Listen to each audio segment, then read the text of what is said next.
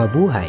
Ngayon ay Biyernes, Marso 17, taong 2023. Kayo ay nakikinig sa Balitang Pilipinas sa Tagalog.com. Sa ating pangunahing balita, EU balak makipagsabayang ehersisyo sa Pilipinas sa karagatan ng South China Sea. Padala ng mga OFWs, bumagal netong Enero. Mag-inang Pilipinas sa Belgium, nagtala ng bagong Guinness World Record.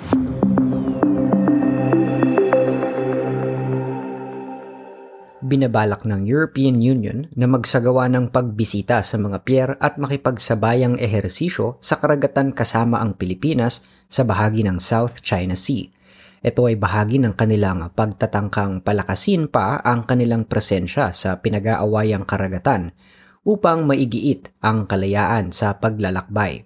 Sinabi ni EU Special Envoy to the Indo-Pacific region na si Richard Tibbles na intensyon ng EU na palakasin ang kanilang presensya sa karagatan sa South China Sea upang ipakita ang kanilang pagpapahalaga sa kalayaan ng paglalakbay at respeto sa international na batas, kabilang ang UN Convention on the Law of the Seas. Sinabi ng Department of Foreign Affairs na ang gobyerno ay lumilikha na ng mga panuntunan sa mga aktibidad sa karagatan, kasama na ang joint patrol sa West Philippine Sea.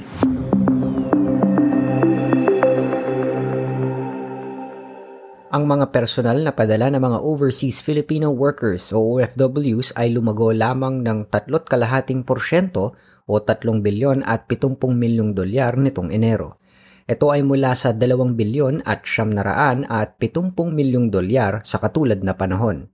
Noong isang taon, ayon sa Bangko Sentral ng Pilipinas o BSP, ang pinakahuling bilang ay 11.7% mas mababa kaysa sa buwan ng pinakamataas na naitala noong Desyembre na 3 bilyon 400 at 70 milyong dolyar. Ang mga padala ay lumago ng 5.7% noong Desyembre ng isang taon, kumpara sa level noong isa pang nakalipas na taon. Ang mga padalang pera mula sa Estados Unidos, Saudi Arabia, Japan at Singapore ang malaki ang naiambag sa lumaking remittance noong Enero. Samantala, ang piso ay bumangon muli sa 53 piso sa isang dolyar na level dahil sa agresibong pagtataas ng BSP ng pangunahing policy rates. Sa pinakahuling palitan ng dolyar sa piso noong Marso 16, ito ay nasa 54 na piso at 86 na sentimo kada dolyar.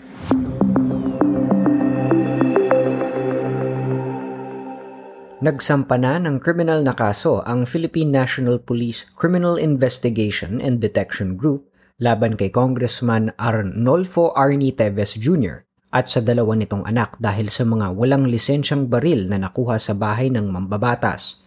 Ayon sa PNP-CIDG, Nagharap sila sa Department of Justice ng reklamong ilegal na pag-iingat ng baril at mga pampasabog laban sa mambabatas, sa mga anak nito at maging sa tagapagbantay nito at limang iba pa. Ito ay makaraan ang mga raid na isinagawa sa limang magkabilang tirahan sa Negros Oriental noong Marso a Si Teves ay hindi pa rin bumabalik sa Pilipinas sa kabila ng pagpaso ng travel clearance nito noong isang linggo.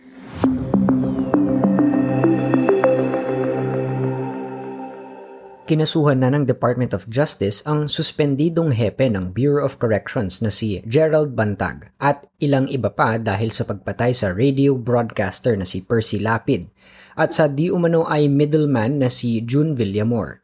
Sinabi ng panel ng mga abogado ng DOJ na nakakita sila ng dahilan para kasuhan si Bantag at ang sinasabing kanang kamay nitong si Senior Superintendent Ricardo Zulueta sa pagkakapaslang kay Lapid o Percival Mabasa na tunay nitong pangalan at Villamor.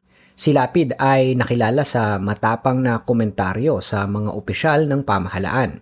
Binaril ito noong Oktubre ng nakaraang taon malapit sa gate ng inuuwian nitong pribadong subdivision. Nahaharap din si Bantag sa kriminal na kaso dahil sa di umano ay pagpapahirap ng mga bilanggo sa bilibid. Gayon din ang reklamo ng pagnanakaw at pandarambong.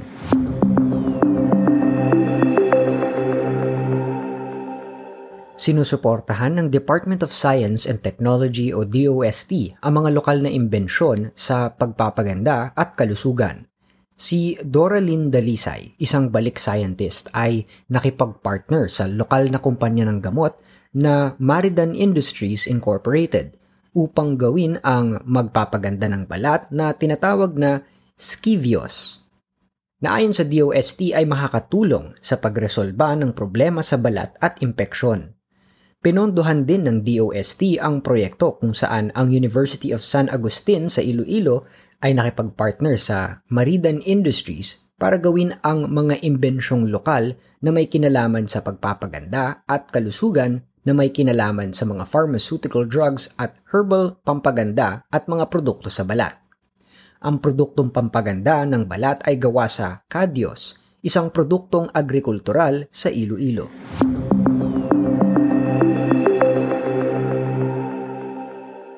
Isang doktora mula sa Marinao Marcos State University sa Batac, Ilocos Norte na kinilalang si Ira Cassandra Sugitan Castro ang nakakuha ng pinakamataas na score na 89% sa licensure exam para sa mga doktor ngayong Marso 2023. Ang University of Santo Tomas naman ang eskwelahang may pinakamataas na bilang ng mga pumasang estudyante na nasa 83.31% may kabuang 1,573 individual sa 2,887 nag-exam ang nakapasa.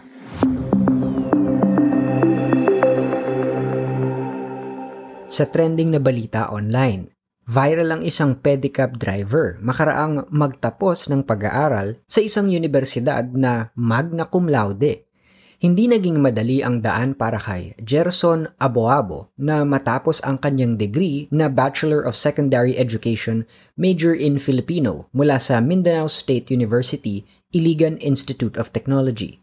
Sinabi ni Aboabo na noong una ay hindi siya nakapasa sa entrance examination ng eskwelahan at nabuli siya dahil sa pagkabigong ito.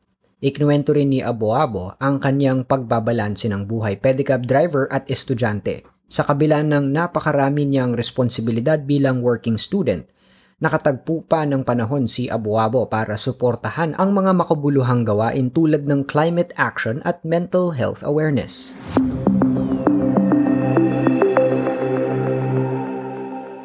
Sa balita sa palakasan, Tinalo ng letran ang College of St. Benilde, Lasal Green Hills para makuha ang titulo sa NCAA Season 98 Juniors Basketball sa San Andres Sports Complex.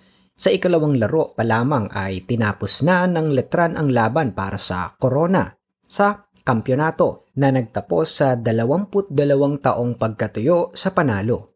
Naitala rin ng letran ang kasaysayan sa pagkakapanalo ngayong taong ito ng Kapwa Seniors at Juniors Basketball Tournament sa kauna-unahang pagkakataon sa loob ng apat na pung taon.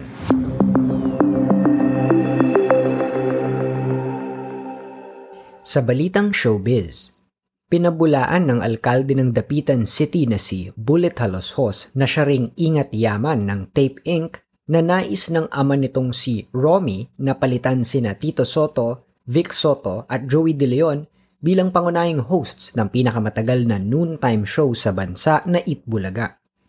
Hindi rin aniya si Willie Revillame ang nais nilang ipalit kina Tito, Vic at Joey ayon kay Halos Host. Magbabago lamang ng format ang palatuntunan.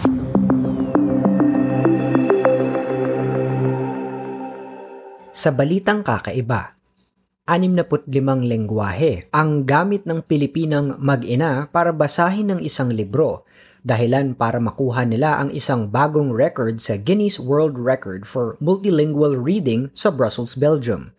Ang mag-inang sina Maria Corazon Cabrera at Janine Cabrera Mendoza ay binasa ng malakas ang children's book na Mr. Rene na isinulat ni Leo Timmers.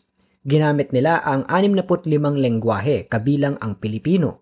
Natalo nila ang dating record na 55 lengguwahe na nagawa noon ng Museum of Islamic Art sa Doha, Qatar.